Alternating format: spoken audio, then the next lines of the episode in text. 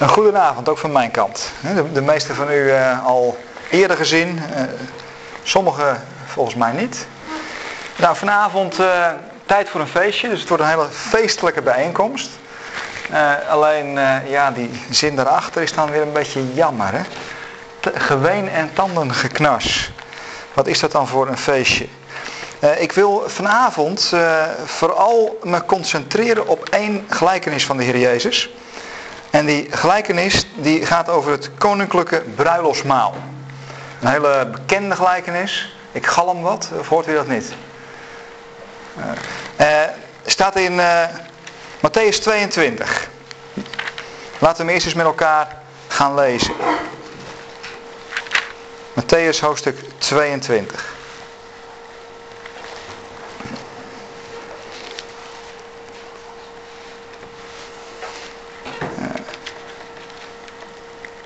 En dat begint als volgt. Daarop vertelde Jezus hun opnieuw een gelijkenis.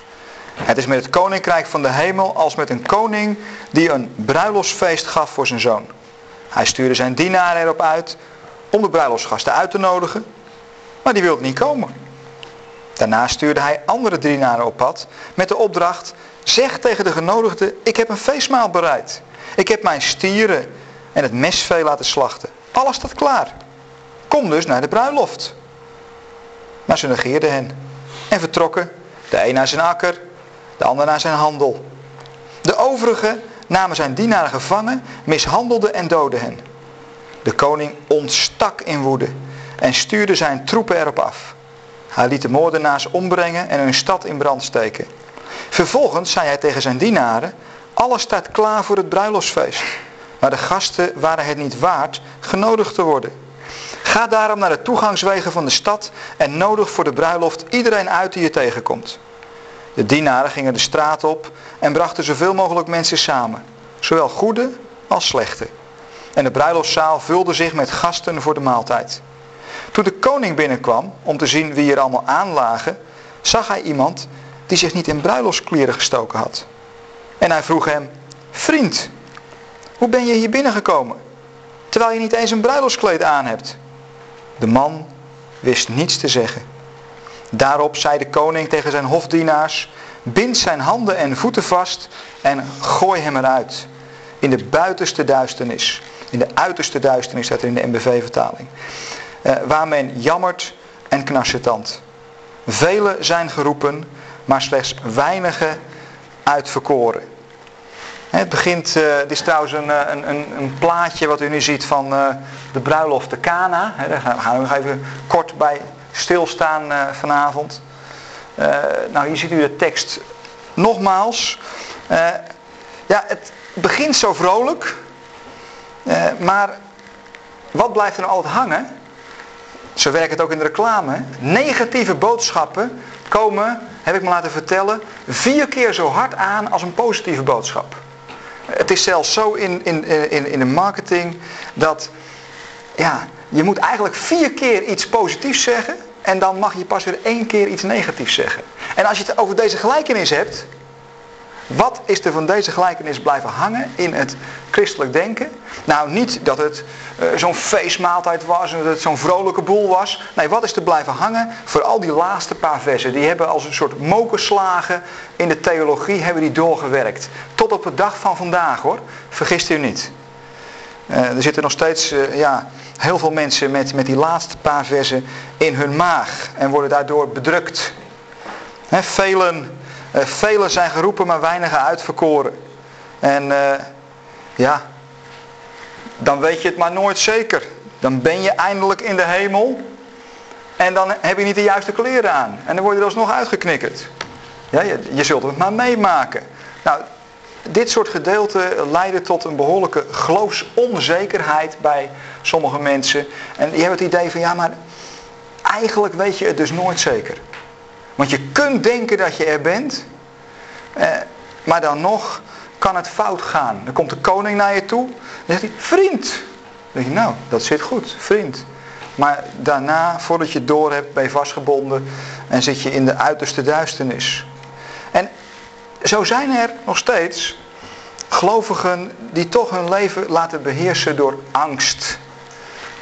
maar ja, angst en bruiloftsgast zijn, dat verhoudt zich een beetje lastig met elkaar. Hoe kun je nou aan de ene kant vrolijk zijn, want je gaat naar een feestje, aan de andere kant doodsbang, want ja, je mocht er eens uitgegooid worden. Dus allemaal, eh, het, het, is nog wel heavy waar we het vanavond over gaan hebben. Heftige gelijkenis. Uh, en ik wil u uitnodigen, uitdagen om uh, te proberen dit gedeelte samen met mij onbevangen te lezen. Gewoon eens te lezen, wat staat er nu? En uh, in wat voor verband staat dat nu allemaal? Dus uh, die uitdaging gaan we met elkaar vanavond aan. Lezen wat er staat en tegelijkertijd de grote lijn van de Bijbel goed in de gaten houden.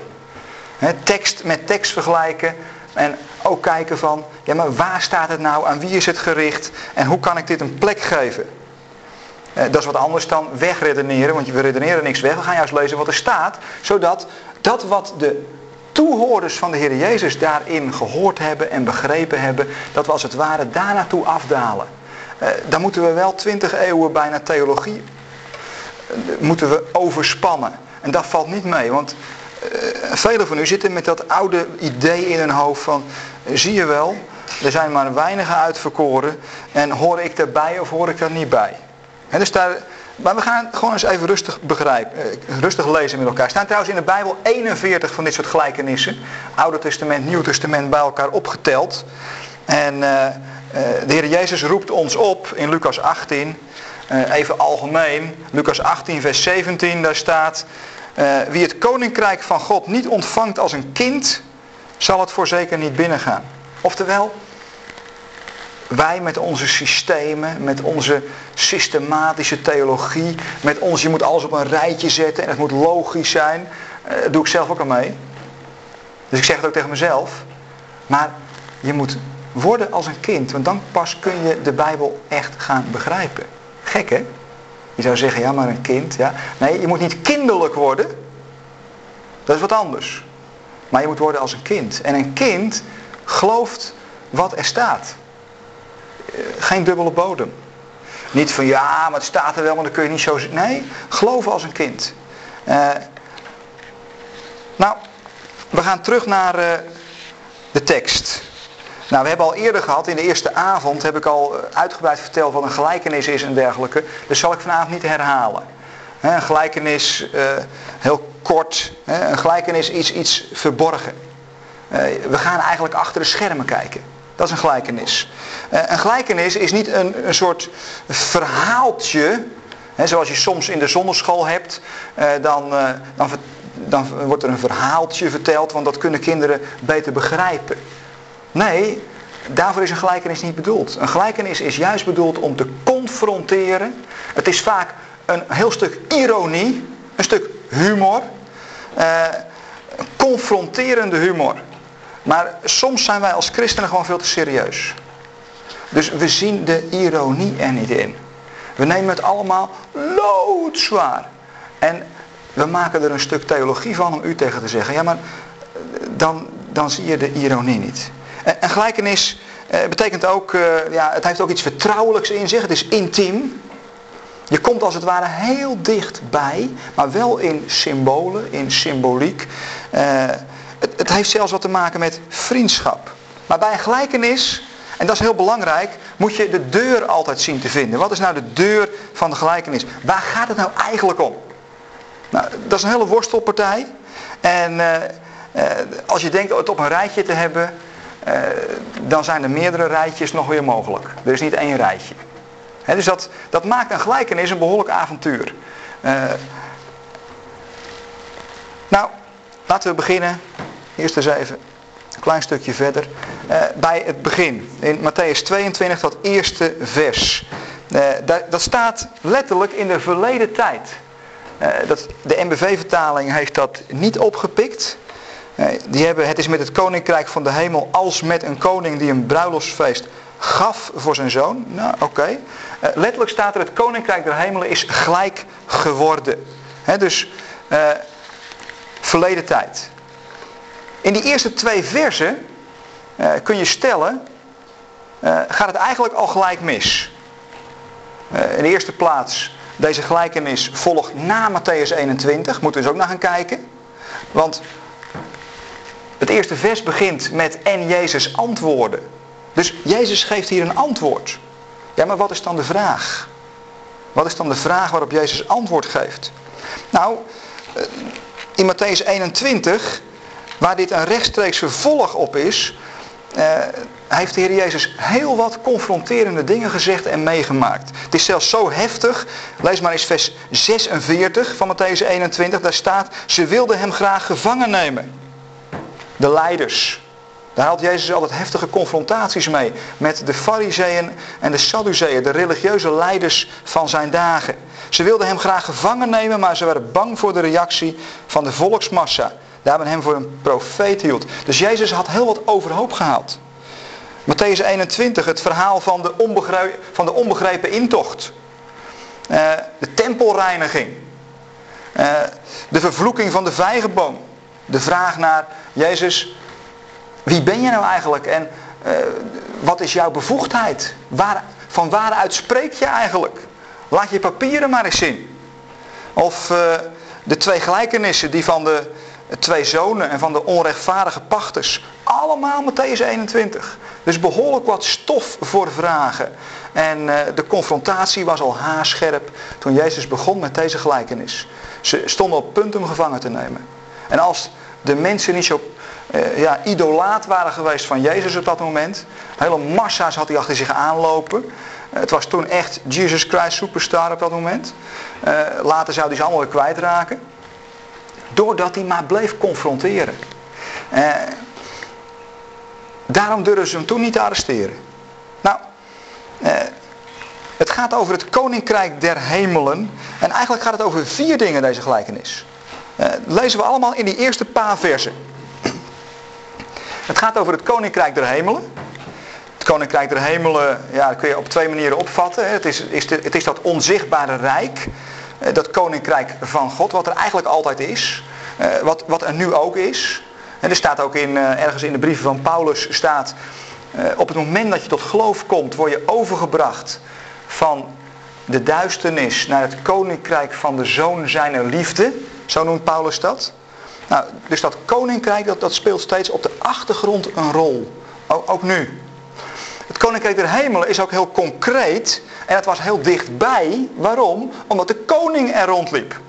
Jezus, de koning der Joden, wat later ook zijn opschrift werd. Jezus kwam voor de verloren schapen van het huis van Israël. Hij kwam voor het Joodse volk in de eerste plaats. En uh, hij kwam als de koning. Als de grote bevrijder. Als de zoon van David. Uh, die op de troon van David zou gaan zitten in Jeruzalem. Dus de koning was er. De koning was er. Uh, door en door Messiaanse koning. Dat is ook koninkrijk der hemelen. Koninkrijk der hemelen, wat nog steeds niet is opgericht. Dat Koninkrijk der hemelen met Jezus als koning in Jeruzalem. Daar wachten we nog steeds op. Het wordt wel genoemd het uitgestelde koninkrijk. We zitten in een soort tussenfase daartussenin. De verwachting was torenhoog. Zag je Matthäus 21, Jezus kwam aan op zijn ezeltje. En iedereen heeft de profeten gelezen daar. En die weten, ah, nu gaat het gebeuren. Hosanna, uh, die komt in de naam des Heren. En als puntje op het paaltje komt, trekt Jezus zich terug. En hij pakt de autoriteit niet op. Maar de spanning is voelbaar. En dan gaat hij deze gelijkenis vertellen. Over het koninkrijk der hemelen. Over de koning. Over de zoon van de koning. En over de bruiloft. Nou, daarmee schept hij torenhoge verwachtingen. Met hoe hij hier begint. Want het is voor iedereen duidelijk. Uh, Psalm 72. Ik, uh, ik moet u uh, teleurstellen. Ik heb niet alles op de beamer staan, al deze teksten. Is wel mijn gewoonte, maar het is even niet gelukt. En dan zeg je gewoon dat je druk hebt gehad. Maar het is echt zo, ik heb het een beetje druk gehad. Dus dat is niet helemaal gelukt, maar u kunt in ieder geval meelezen. Psalm 72 is zo'n zo'n koningspsalm. De, de, de psalmen die staan vol van uh, God als koning, uh, de zoon van de koning, uh, de messiaanse koning. Dus als het gaat over koninkrijk der hemelen, koning, zoon van de koning en bruiloft, dan is dat door en door messiaans en heeft het alles te maken met toekomstverwachting. Het zit er helemaal in opgesloten. Dat tintelt helemaal. En als je dan Psalm 72 leest, het begint al bij vers 1. Daar staat, uh, O God, verleen de koning uw recht en uw gerechtigheid de zoon des konings. Uh, in de MBV-vertaling is het zo vertaald. Geef, o God, uw wetten aan de koning. Uw gerechtigheid aan de koningszoon. Dit is een, een, deze psalm wordt gerekend tot een messiaanse psalm. Dus dit gaat over God als de koning en de koningszoon is hier de Messias. En die Messias, eh, dat, is een hele, dat is een hele bijzondere soort koning. Eh, want het is een koning die helemaal niet koninklijk is. Het, het is niet een ouderwetse koning in de zin dat hij eh, een hele hofhouding heeft en dat hij belangrijke mensen bezoekt en statiebezoeken aflegt. Nee, het is een hele, hele vreemde koning, want weet u wat die koning doet? vers 12 en 13. Eens kijken wat die koning doet. Hij zal bevrijden wie arm is en om hulp roept. Wie zwak is en geen helper heeft. Hij ontfermt zich over weerlozen en armen. Wie arm is, redt hij het leven. Hij verlost hen van onderdrukking en geweld. Hun bloed is kostbaar in zijn ogen. Dit is een, een soort omgekeerde koning. Eh, de Heer Jezus zal later zeggen, wie onder u de eerste wil zijn, die moet dienaar worden. Dat doet de koning zelf ook. De koning zelf geeft het goede voorbeeld. Hij als koning wordt allerdienaar. En dat zie je in deze Messiaanse psalm zie je het helemaal terug. geen hoog verheven heerser, maar een heerser die afdaalt om te dienen. Dat, dat is de Messiaanse koning. En, uh, en die Messiaanse koning, wat, wat gebeurt daarmee met die Messiaanse koning? Nou, er komt een vrede op deze aarde door die Messiaanse koning die nog nooit is vertoond. Moet u maar eens lezen vanaf vers 7 van Psalm 72. Dus dit is, ik noem nu maar één psalm, maar dit is de achtergrond waar tegen de Joodse luisteraars dit aanhoorde. Want dit was hun liedboek. Die kennen ze, eh, die kennen ze door en door. Psalm 72, vers 7. Mogen in zijn dagen van die koning de rechtvaardige bloeien. De vrede wereldwijd zijn tot de maan niet meer bestaat. Mogen hij heersen van zee tot zee, van de grote rivier tot de einden der aarde. Laten de woestijnbewoners voor hem buigen. Zijn vijanden het stof van zijn voeten likken. De koningen van Tarsus en de kustlanden laten zij hem een geschenk brengen. De koningen van Seba en Saba laten ook zij hem schatting afdragen. En dan de uiterste climax laten alle koningen zich neerwerpen voor hem. Alle volken hem dienstbaar zijn. Dus dat, dat, is, dat is toekomstverwachting. Dat is die Messiaanse koning. En eh, dat, dat, dat, dat vindt zijn echo in, in Filippenzen 2, dat hele beroemde gedeelte van Paulus, waar dit letterlijk wordt toegepast op de Heer Jezus. Als uh, de vervulling hiervan. Filippenzen hoofdstuk 2, waar... Uh, ja, wat je eigenlijk zo naast Psalm 72 kunt, kunt leggen, waar staat uh, over de Heer Jezus, vers 8, Filippenzen 2 vers 8, en als mens verschenen, heeft hij zich vernederd, niet hoog verheven, hij zich vernederd, dienstbaar is hij geworden, en werd gehoorzaam tot in de dood, de dood aan het kruis. wat doen ze uiteindelijk met die koning? Nou, dat is ook het thema van uh, deze gelijkenis en ook de gelijkenis in Matthäus 21 van die, van die wijngaard. Daarom, vers 9, heeft God hem hoog verheven en hem de naam geschonken die elke naam te boven gaat. Opdat in de naam van Jezus elke knie zich zal buigen in de hemel, op de aarde en onder de aarde en elke tong zal beleiden, Jezus Christus is Heer tot eer van God de Vader. Hier zie je hetzelfde gebeuren als in Psalm 72. Al die koningen, al die volkeren, maar zelfs ook alle individuen, alle personen, eh, die, die gaan zich buigen en gaan beleiden. Dus dat, eh, dat speelt mee eh, op de achtergrond. Nou, even terug naar, dat, naar bruiloft. Uh, we gaan weer terug naar het gedeelte van Matthäus 22. Bruiloft, dus Koninkrijk der Hemelen, is een bekend gegeven binnen de Joodse wereld in die tijd. Eh, de koning en de zoon van de koning, dan gaat het gelijk tintelen, want dan weet je dan heb je het over God en over de Messias. En de bruiloft was ook een heel bekend gegeven in die periode. dat, uh, het verhaal bijvoorbeeld van de bruiloft de Kana laat het ook zien. De, trouwens, is apart in Johannes 2. Jezus, eerste wat hij doet is naar een bruiloft gaan. Zijn eerste daad. Dan maakt hij uh, van water maakt hij wijn. Wijn is in de Bijbel beeld van vreugde, van blijdschap. Uh, en wat je hier ziet in Matthäus 20, dan gaat Jezus niet naar een bruiloft, maar we worden uitgenodigd op de bruiloft. dus Jezus gaat niet, maar nu worden wij uitgenodigd op die bruiloft. Nou, dat woordje wijn heeft dan weer als getalswaarde 70, maar daar zal ik u nu verder niet mee, vermoeien. Het is wel natuurlijk heel apart. Eh, trouwens, bruiloft de Kana. We zijn op weg naar de bruiloft van het lam. Zitten we helemaal in openbaring. Openbaring 19. Daar gaat het over de bruiloft van het lam. Nou, en als je dan leest over wat er allemaal voor spijzen en drank zal zijn op die bruiloft van het lam.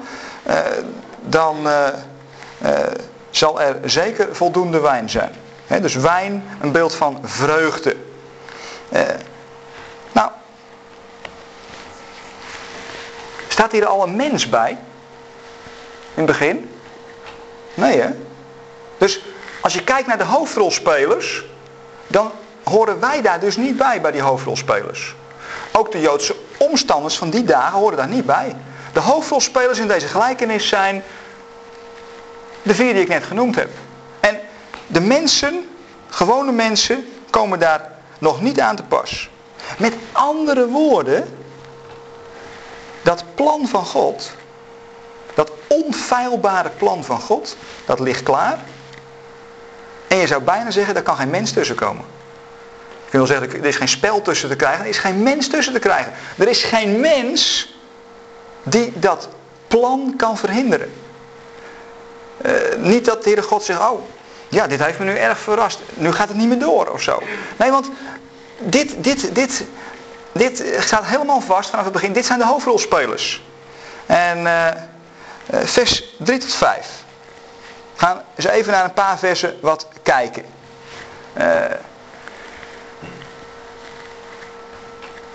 dus, dus iedereen heeft gelijk bij vers 2 al zoiets van... Hé, hey, die koning dat is de Heere God. En de zoon, dat is de Messias. En dan het derde tot vijfde vers. Hij stuurde zijn dienaar erop uit om de bruiloftsgasten uit te nodigen, maar die wilde niet komen. Daarna stuurde hij andere dienaren op pad met de opdracht, zeg tegen de genodigden, ik heb een feestmaal bereid, ik heb mijn stieren en het mesvee laten slachten, alles staat klaar, kom eens naar de bruiloft. Maar ze negeerden hen en vertrokken. De een naar zijn akker, de ander naar zijn handel. dus uh, wat opvalt is dat de bruiloft gereed is. Dat is al als in eerste plaats. Alle voorbereidingen zijn getroffen, zijn getroffen. De bruiloft kan eigenlijk zo beginnen. Maar de koning die stelt zijn feest uit tot de zaal vol is.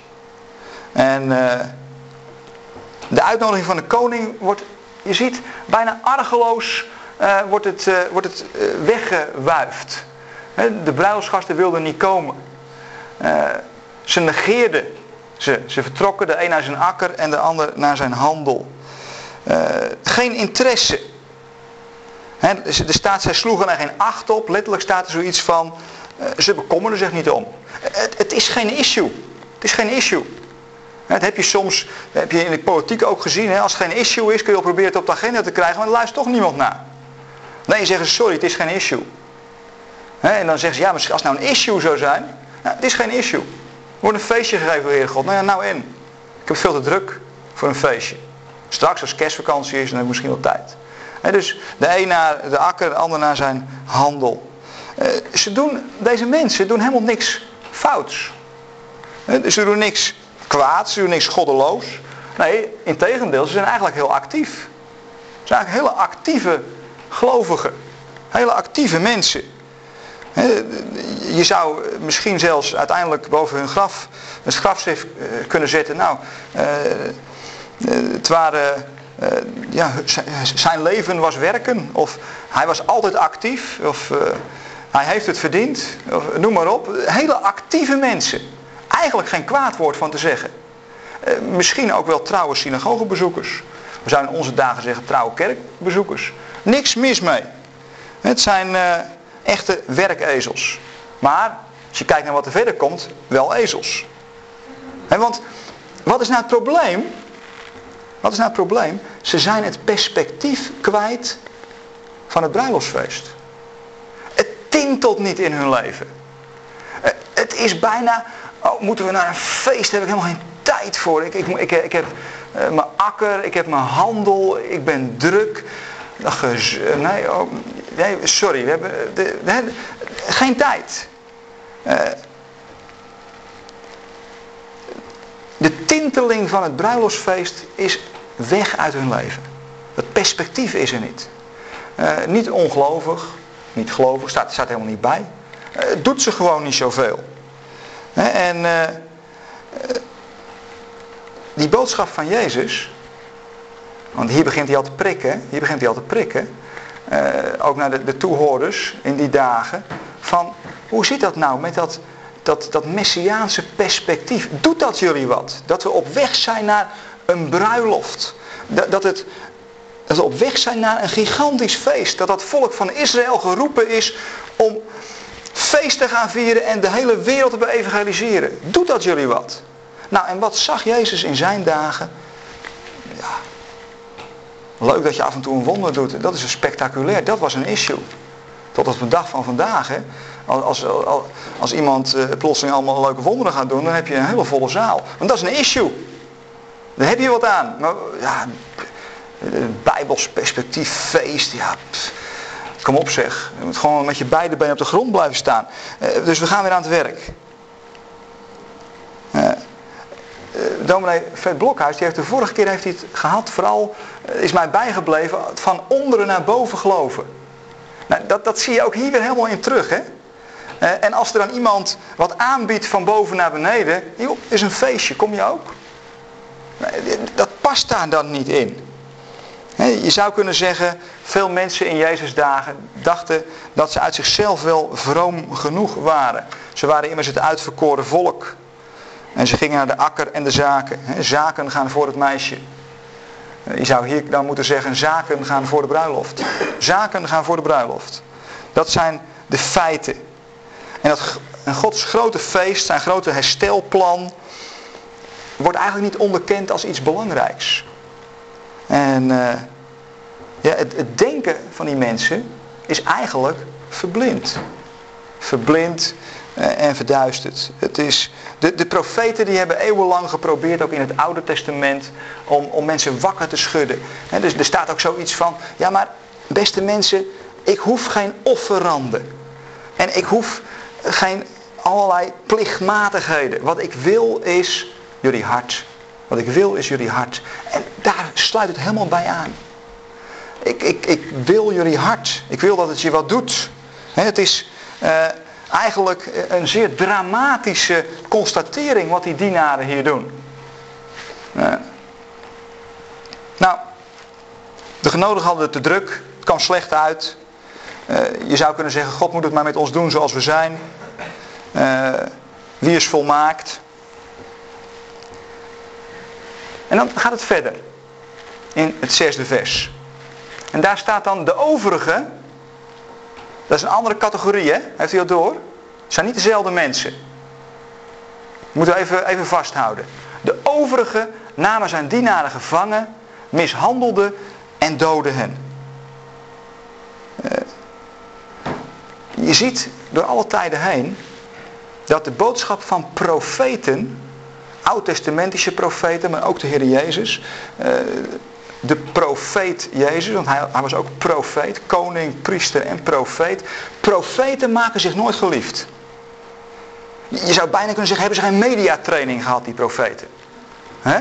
Weet je dan niet hoe je dat moet brengen? Nou, ze weten heel goed hoe ze het moeten brengen. Maar hun boodschap was nooit geliefd. Want de boodschap van profeten, zoals ook de boodschap van Jezus hier, die kun je eigenlijk niet onverschillig laten.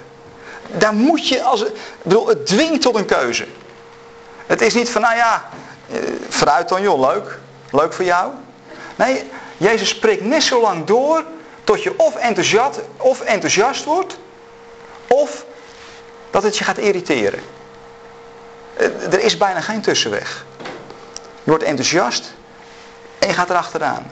Of het wordt steeds irritanter en irritanter. En op je duur denk je, weg ermee.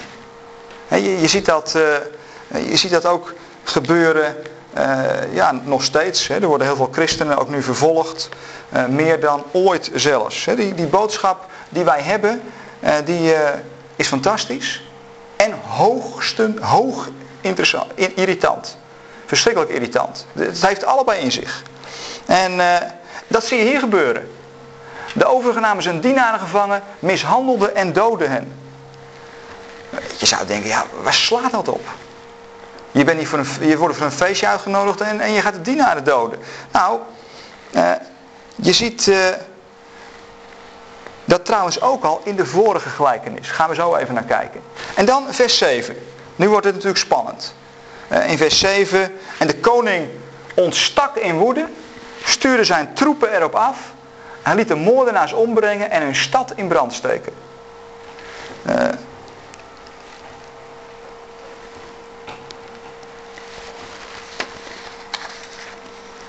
komt nu de hel en verdoemenis om de hoek kijken.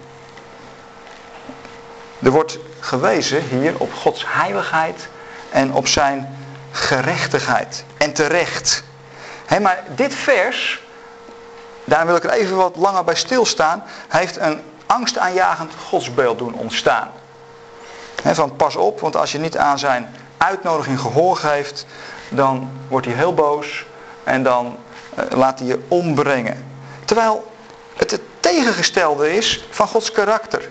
Moet eens kijken bijvoorbeeld in Psalm 103. Waar het gaat over het karakter van God.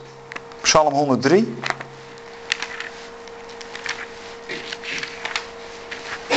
En daar staat, vanaf vers 8, liefdevol, Psalm 103 vers 8, liefdevol en genadig is de Heer. Hij blijft geduldig en groot is zijn trouw. Dan vers 9, want daar gaat het me eigenlijk om. Uh, niet eindeloos blijft hij twisten. Niet eeuwig duurt zijn toren. dus dat moet je eigenlijk even tegenaan schuiven. Want hier zie je die toren ontsteken. Het doet hem wat. God is, het laat, God is geen automaat en geen automatisme. Je drukt op het knopje vergeving. Je drukt op het knopje genade. Nee, God is geïnteresseerd in wat wij doen, de keuzes die wij maken. Wij zijn geen automaten, we zijn mensen met verantwoordelijkheden. En het, doet God wat, uh, wat, wat mensen doen of wat mensen niet doen. hij zal eh, hij wordt boos. En eh, eh, de stad wordt in brand gestroken en de moordenaars worden omgebracht. je hebt in de Bijbel trouwens twee steden. Je hebt de stad van de moordenaars. Dat is Babylon. Babel. speelt in de hele Bijbel een rol. Nou, iedere Jood die dit hoorde, die wist dat. Je hebt twee steden in de Bijbel. Je hebt Babel en je hebt Jeruzalem. En dat is een, een, een keiharde confrontatie tussen die twee steden. Babel is de stad van de macht en de stad van geweld. De stad van de moordenaars. Uh, in openbaring wordt het de stad van de grote hoer genoemd. Er wordt wel gezegd dat dat misschien wel een, een, een, een deel is van de grote wereldkerk die zich zal laten verleiden in, in de eindtijd. Zou allemaal kunnen, maar daar hebben we het nu niet over. Maar Babel staat altijd in lijnrecht contract met Jeruzalem. Jeruzalem, de stad van de shalom, de stad van de vrede, de stad van de heelheid. En, en wat zie je door de hele Bijbel heen? Waartegen richt Gods toren zich? Tegen Babel. Tegen Babel. Tegen dat machtsprincipe. Tegen dat, uh, ja, tegen dat uh, moordenaarsprincipe. En, en dat zie je hier ook gebeuren. De stad wordt in brand gestoken. Uh, kijk maar naar Sodom. Sodom staat in Ezekiel 16. Wat was de grote zonde van Sodom? Precies hetzelfde. Ze bekommerden zich niet om de armen en om de geringen. Staat er letterlijk in Ezekiel 16. Dat was de zonde van Sodom. En, uh, en daar werd God ontzettend boos over. Eh, want het ging ze om een zorgeloos leven, handel en zaken. En, en dat zie je hier ook. En eh, als je de handelaren en de zakenlieden erg prikt, dan kan het zelfs tot moord leiden. En, eh, en dat gebeurt hier.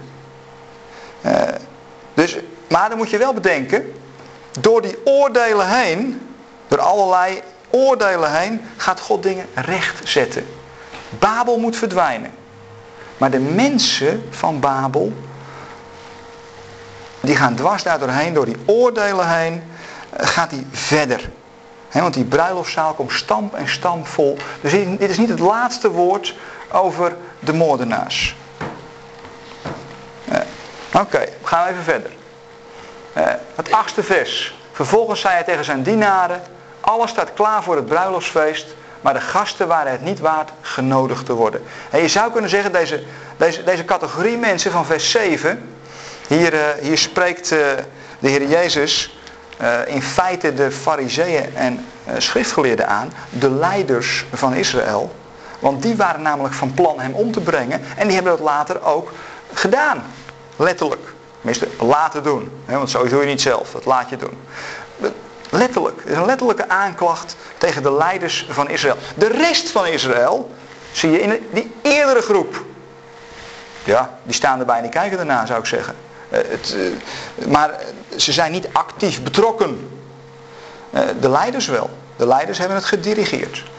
En eh, die komen dus in die buitenste duisternis terecht, waar het aan het eind over gaat. Geween, tanden geknast. Uiterste duisternis gaan we aan het einde nog het een en ander over zeggen. Want deze gelijkenis uh, ja, is, is bijna een soort uh, detective. ik weet niet of u wel detectives leest. je, bent, je probeert ze op te lossen, je probeert mee te gaan in het denken van wie heeft het nou gedaan, hoe, hoe is nou de clue. En helemaal aan het eind denk je, ja, nu heb ik het door. En als je een dingetje door hebt, dan is de clue heel anders. En dan heb je het helemaal fout gezien. Dat zie je hier ook. Je denkt van nou jongens, we hebben het door, het op de rails en dan helemaal, aan het eind gaat het heel anders. Dan wat je ooit verwacht had. Maar deze categorie komt dus in het oordeel, in de toren van God terecht. Graag straks. Ja, want dan, uh, dan komt het allemaal netjes op de band en dan gaan de vragen weer in een andere file dan, eh, dan, kan Peter beter eh, handelen. Denk ik, dat is handiger. Om het op die manier op de, op de, band te krijgen. Uh, dus, eigenlijk is de grote vraag in vers 7, maar ook al daarvoor, wat doe je nou met mensen die niet willen? Wat doe je nou met mensen die niet willen? die helemaal geen interesse hebben in die bruiloft.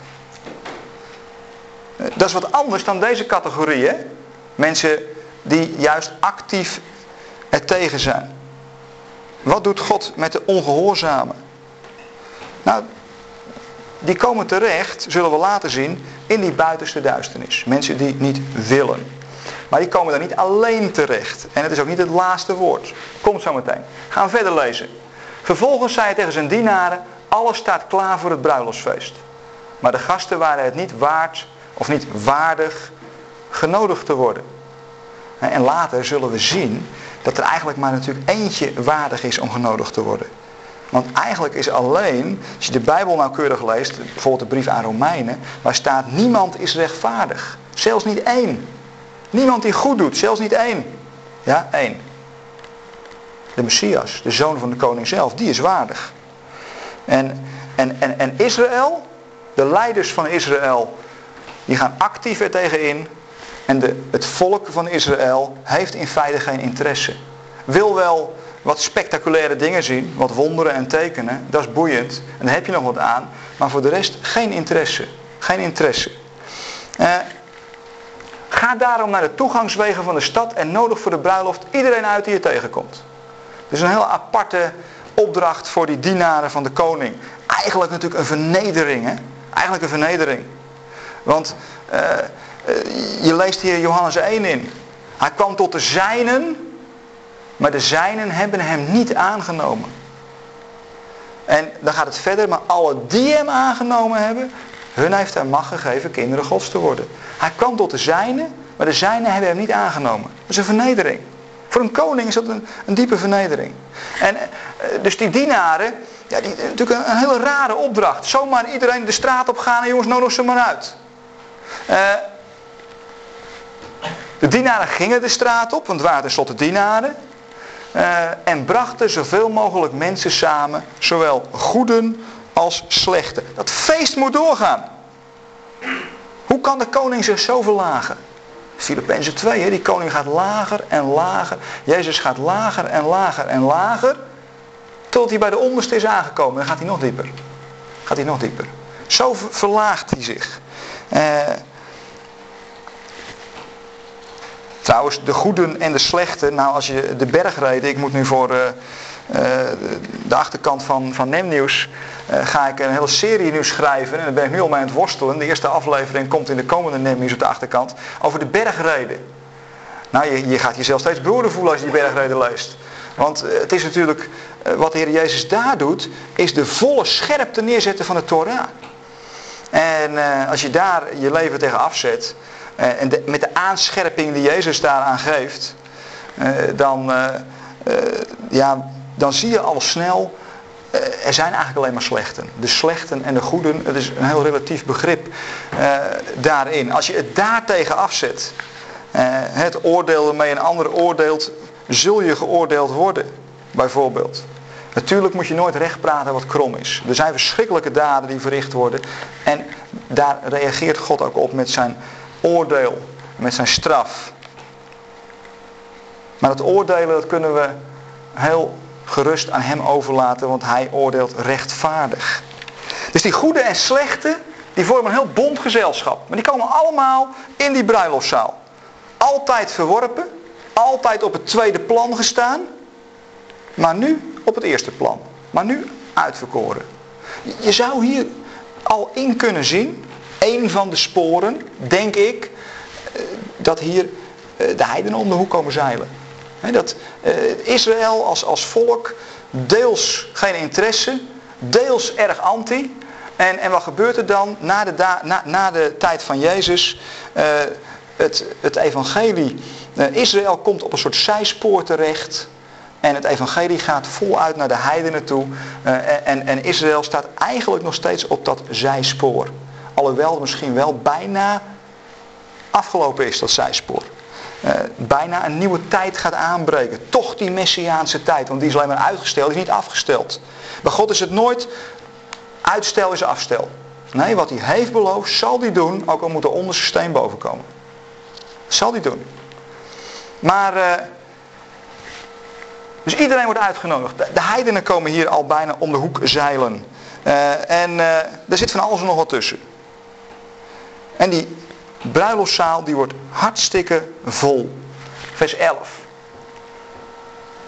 En de bruiloftszaal vulde zich met gasten voor de maaltijd. En het, Jezus gaat naar een soort climax toe hè, in die gelijkenis. Maar ja, toen die mensen het voor het eerst hoorden, hadden ze die climax natuurlijk nooit verwacht. Ze dachten, nou, oké, okay, uh, die bruiloftschaal gaat zich vullen, maar hoe, hoe zit dat dan? Hoe zit het dan met ons? Hoe, hoe dan verder? Uh, vers 11. Toen de koning binnenkwam om te zien wie er allemaal aanlagen, zag hij iemand die zich niet in bruiloftskleren gestoken had. En hij vroeg hem, uh, eerst maar even, iemand die niet in bruiloftskleren zit. Een volle zaal. Nu eigenlijk hoor je nu amen te zeggen.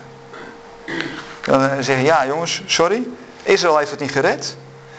wij kerk uit de heidenen, bondgezelschap. Ik kan me nog herinneren dat uh, toen ik op de evangelische bijbelschool zat, heel wat jaartjes geleden, toen nog in Doren, toen zei Kids, Kids junior zei ooit eens tegen ons, en het doet me denken aan Matthäus 22.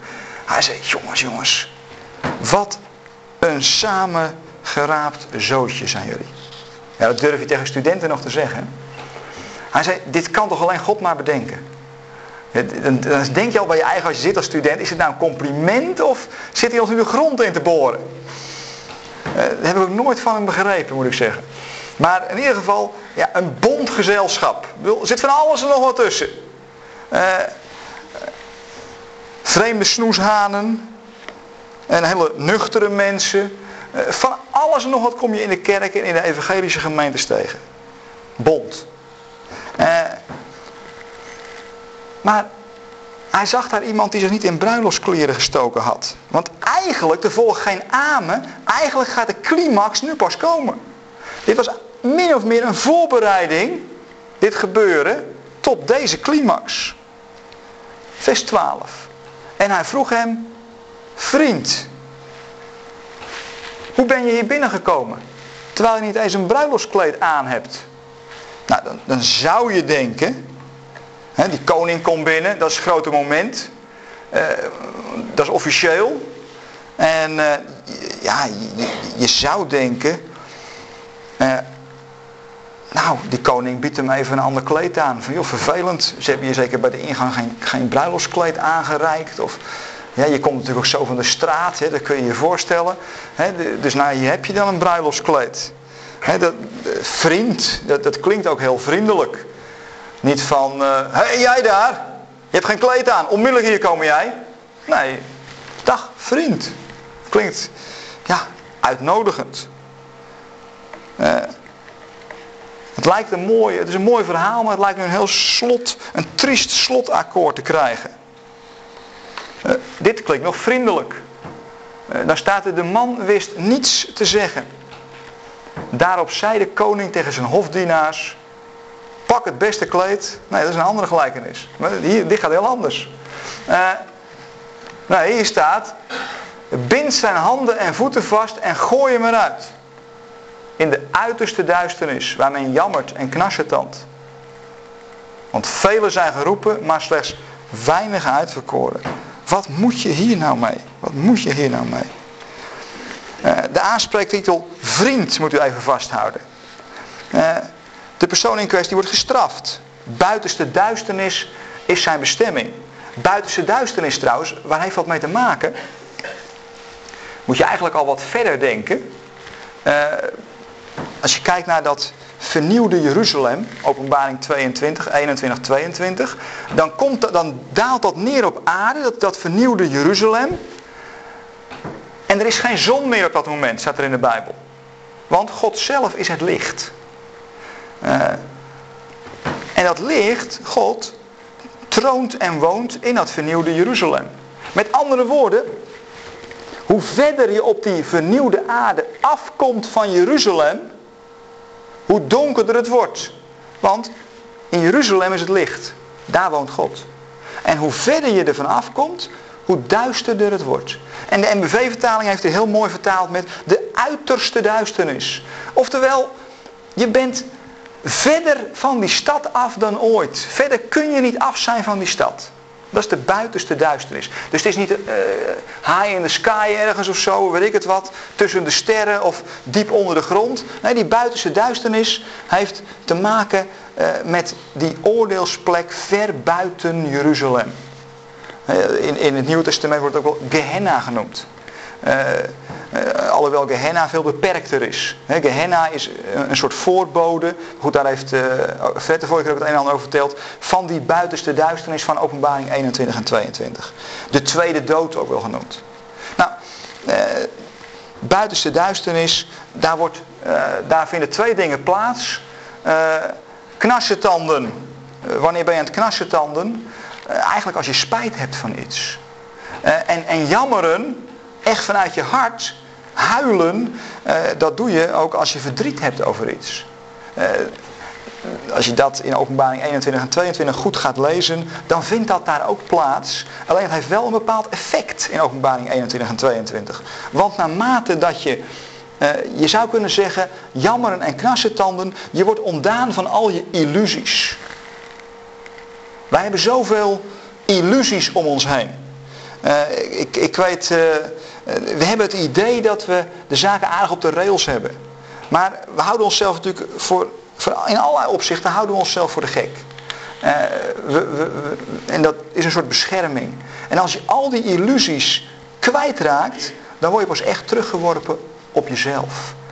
En als je dan ook die volle waarheid dan ziet, eh, dan heb je heel wat te huilen over wat er allemaal is fout gegaan in je eigen leven voor pijn, voor toestanden. En dan heb je heel wat te knarsen tanden. Van, eh. Maar dat is het begin van een goddelijk proces Wat in openbaring 21 en 22 beschreven staat. Je gaat je kleren wassen, wordt het daar genoemd. Jammeren, knarsetanden. Je gaat je kleren wassen. Uh, dat is een heel pijnlijk proces, maar het heeft, wel, het heeft wel een doel, namelijk rechtmaking. Het is niet in tegenspraak. En als dat proces voltooid is, staat er zelfs in openbaring 21 en 22, dan krijg je recht op het geboomte des levens. En dat geboomte des levens werkt genezend, werkt heilzaam. Lees je daar. En je krijgt recht op het water des levens. En het water des levens, dat werkt ook weer genezend en levendmakend. Het zijn allebei symbolen van de Heer Jezus trouwens. En daarna krijg je recht om in te gaan in de stad. En dus het is, oordeel is geen blijvende toestand, maar is een proces. Is een, uh, een, het is een straf. Hij Fred heel terecht de vorige keer opgemerkt. Er zit een, een, een vorm van vergelding in. Maar het is daarnaast is het een, uh, een, een, een reinigingsproces. Een oordeel, een rechtmaking. Buitenste duisternis. Uh, nou, wie is dat nu? Ik denk dat je daar twee antwoorden op kunt geven. Wie is nou die, nou die bruiloftsgast die geen bruiloftskleed aan heeft? Ik denk dat je in de eerste plaats kunt zeggen dat is Israël. Israël uh, wordt er uiteindelijk uitgegooid. Terwijl Israël juist de eregast was. En dat, nou, dat, dat is bitter. Dat, was, dat was voor Paulus ook heel bitter. Paulus schrijft in Romeinen 9, schrijft hij ook zijn, ja, bijna zijn frustratie van zich af. En die eerste paar versen. Hij zegt zelfs, ik heb een voortdurend hartzeer. Ik heb letterlijk pijn in mijn hart. Doordat mijn verwanten naar het vlees het niet geloven. Een grote frustratie voor Paulus. En zijn verwanten naar het vlees, die op dat moment niet gelovig waren, ja, die hadden zich verwijderd van Christus. Die waren zelfs vijanden van Christus geworden, staat in het Nieuwe Testament. Ze zijn vijanden van Christus om uwentwil. He, er staat zelfs in Thessalonicense dat ze de toren van God over zich hebben gehaald tot het einde. Nou, dat lees ik hierin. Die, die, die gaan die buitenste duisternis door en die komen uiteindelijk in die stad. Dat ongelovige deel van Israël. Dat is de eerste lijn die je hierin, hierin terugvindt. De tweede lijn is denk ik, wie had er eh, geen kleed toen die stierf? Werden zijn kleden verdobbeld. Wie had er toen geen kleed meer? was Jezus. Jezus had geen kleed. Zijn klederen werden bij de kruisiging verdeeld door het lot te werpen. Dus hij was zonder kleed. Matthäus 27 vers 35 voor de meelezers. En dus de bruiloft is begonnen. Ja, je ziet het bij Jozef trouwens ook. Hè? Jozef is een, een type, een voorbeeld van Jezus. Ook Jozef was zonder bruiloftskleed. Was zonder dat mooie kleed van hem werd verscheurd. En ook het kleed van Jezus, dat ging weg. En als het nou inderdaad over Jezus gaat, ja, dan heb je echt wel een soort Ludlum effect hier. Hè? is alles anders dan je ooit verwacht had. De, de, de zoon van de koning zelf heeft geen bruiloftskleed. Uh, terwijl het zijn eigen bruiloft is, notabene. Uh, ja, wat moet hij dan zeggen? De man wist niets te zeggen. Waarom niet? Waarom niet? Jezus identificeert zich hier volledig met Israël. Die, die lijn moet je ook vasthouden. Israël wordt ook in de Bijbel vaak de leidende knecht des Heren genoemd. Jezus identificeert zich volkomen met Israël en gaat de weg die Israël ook gaat. Dus niet zozeer plaatsvervangend, nee, want Israël gaat er zelf ook doorheen. Maar als voorloper, als voorloper. Uh, als eersteling. Uh, Israël gaat hem achteraan. En wij ook. Jezus opent de deur naar de bevrijding, naar de redding. Als eersteling. En dat zie je hier gebeuren. En je ziet, nu, nu begrijp je ook de aanspraak. Vriend. Vriend. Maar de man wist niet te zeggen. Ja, wat, had, wat had Jezus dan moeten zeggen? Wat had Jezus dan moeten zeggen? Uh, had hij moeten zeggen... Ja joh, maar... Ik ben eigenlijk de enige die echt recht heeft om op deze bruiloft te komen. Dan had, dan had hij de rest veroordeeld. Dan had hij al die bruiloftsgasten veroordeeld. Je ziet hier de echo van Jezaja 53. hij, was, hij stond daar als een lam dat stom was voor zijn scheerders. Hij zei niks. Want anders zou hij namelijk de rest daarmee veroordelen. En dat wilde hij niet. Hij zei, nee, geef mij het oordeel maar, want ik ben de enige die het kan dragen. Als eersteling. Ik ga er doorheen en dan kunnen jullie mij navolgen. En dus daarom bleef hij stil. Dit, dit, is de pure genade. Dat is pure ontferming. Hij zwijgt. Zoals hij tegen Pilatus ook zwijgde. Dus Pilatus een vraag van, joh, zeg het me nu. Ben je onschuldig?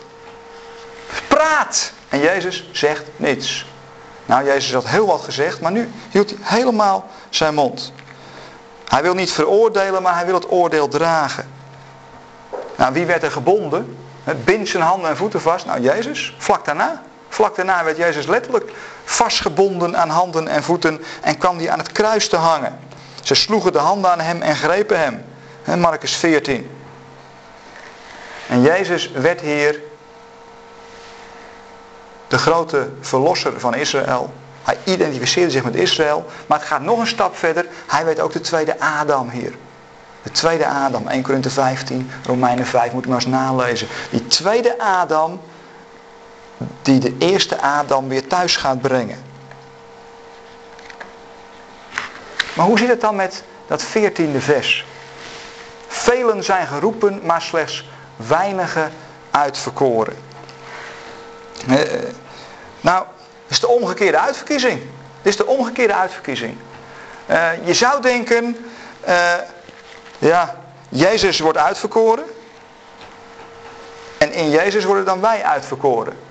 Maar, maar, maar hier zie je de omgekeerde uitverkiezing. Jezus zelf wordt eruit gegooid. Israël, het, het volk van God, komt op een zijspoor terecht. En dat samenraapsel van heidenen moet het plotseling gaan doen. Omgekeerde uitverkiezing. God doet het anders, altijd anders dan wij denken. Opdat zal blijken dat het uit zijn genade is. Velen zijn geroepen. Ja, eh, dat is dezelfde velen als dat je in Romeinen 5 tegenkomt. En eh, daar blijkt dat velen eigenlijk de velen zijn. Allen. Allen. Het, het, het Hebreeuws heeft eigenlijk geen woord voor, voor allen. Dus velen, eigenlijk is iedereen geroepen. Iedereen is geroepen. Maar er zijn er maar weinig uitverkoren. Ja, één is er eigenlijk maar uitverkoren. Eigenlijk is er maar één uitverkoren. En die ene is de enige die het waard is. En wie is dat? Wie is de enige die uitverkoren is? Dat is Jezus zelf. Dus zijn allen geroepen. Vanaf de eerste Adam tot en met de, de ene laatste Adam. Hoort allemaal de eerste Adam. Allemaal geroepen. Maar niet aan die roeping gehoor kunnen geven. Het niet waardig zijn. Altijd maar weer tekort komen. En dan komt die laatste Adam. En dat is, de, dat is waarvan de Heere God op een gegeven moment zegt. Vanaf boven. Deze is het. Deze is het. Deze is mijn zoon. Dat is de enige uitverkorene. Dat is de enige uitverkorene. De velen zijn geroepen, maar de ene is uitverkoren. En waarvoor is die ene uitverkoren? Om de velen thuis te brengen. Al moet het ook dwars door die buitenste duisternis heen, want daarin is hij ons voorgegaan.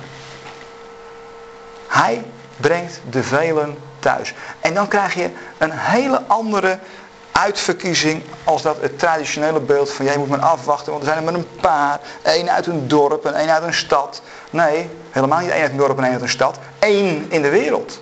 Nog veel minder. Het is er maar één en dat is Jezus.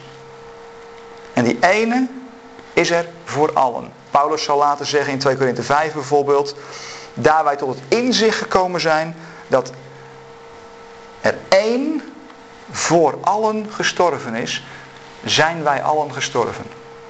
Opdat wij zouden leven door hem. Dat is het. En dat is, denk ik, ten diepste waar deze gelijkenis over gaat. Uh, ik ga hier een punt zetten, ga een kopje koffie drinken.